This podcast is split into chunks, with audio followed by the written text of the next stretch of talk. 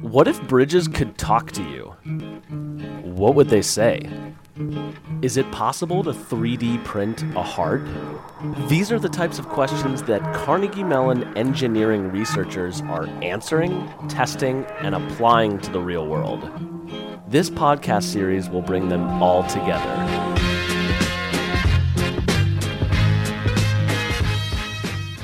When people hear the term greenhouse gas emissions, they may think cars, trucks, power plants with tall smokestacks.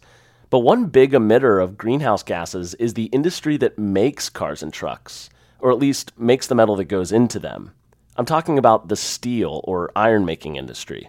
For each ton of iron we make in the blast furnace, we put out close to two tons of CO2. And if we take the amount of iron that is made in the US, that's 60, 60 million tons of, of CO2, which is the same as roughly 12 million average cars. That's Professor Chris Pistorius. I'm the POSCO professor in material science and engineering. And what he just said, that the steel industry produces 12 million cars worth of CO2, that's just in the United States alone. In fact, if you consider worldwide greenhouse gas emissions, the steel industry makes up about 6% of that. Now, the emissions are a result of burning coke, which is a derivative of coal, to heat up iron ore to produce steel. But the industry may have an opportunity to substantially lower its emissions because there's a newly popular fuel in town and it produces much less CO2 when it's burned. That fuel is natural gas. Natural gas itself contains roughly 75% of carbon just on a mass basis the carbon content of coke is, is much higher than that.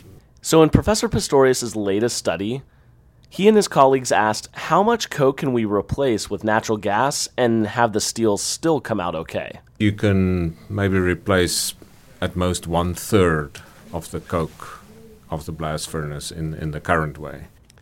That amount of replacement results in much lower CO2 emissions. So let's think for a minute.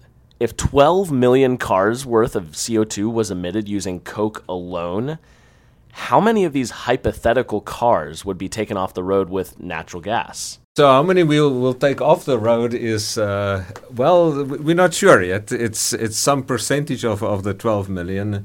If we just get the lowest baseline replacement of coke with natural gas, then it's maybe a million cars uh, off off the road kind of equivalent. So 1 million cars off the road is quite a lot. For comparison, around 3.5 million new cars hit US roads just last year. But of course, we're not talking about actual cars here. We're talking about greenhouse gas emissions from the steel industry. And as large of a reduction as that sounds, Pistorius thinks that even more CO2 savings can be achieved depending on where the natural gas is burned and how it's used in and around the blast furnace.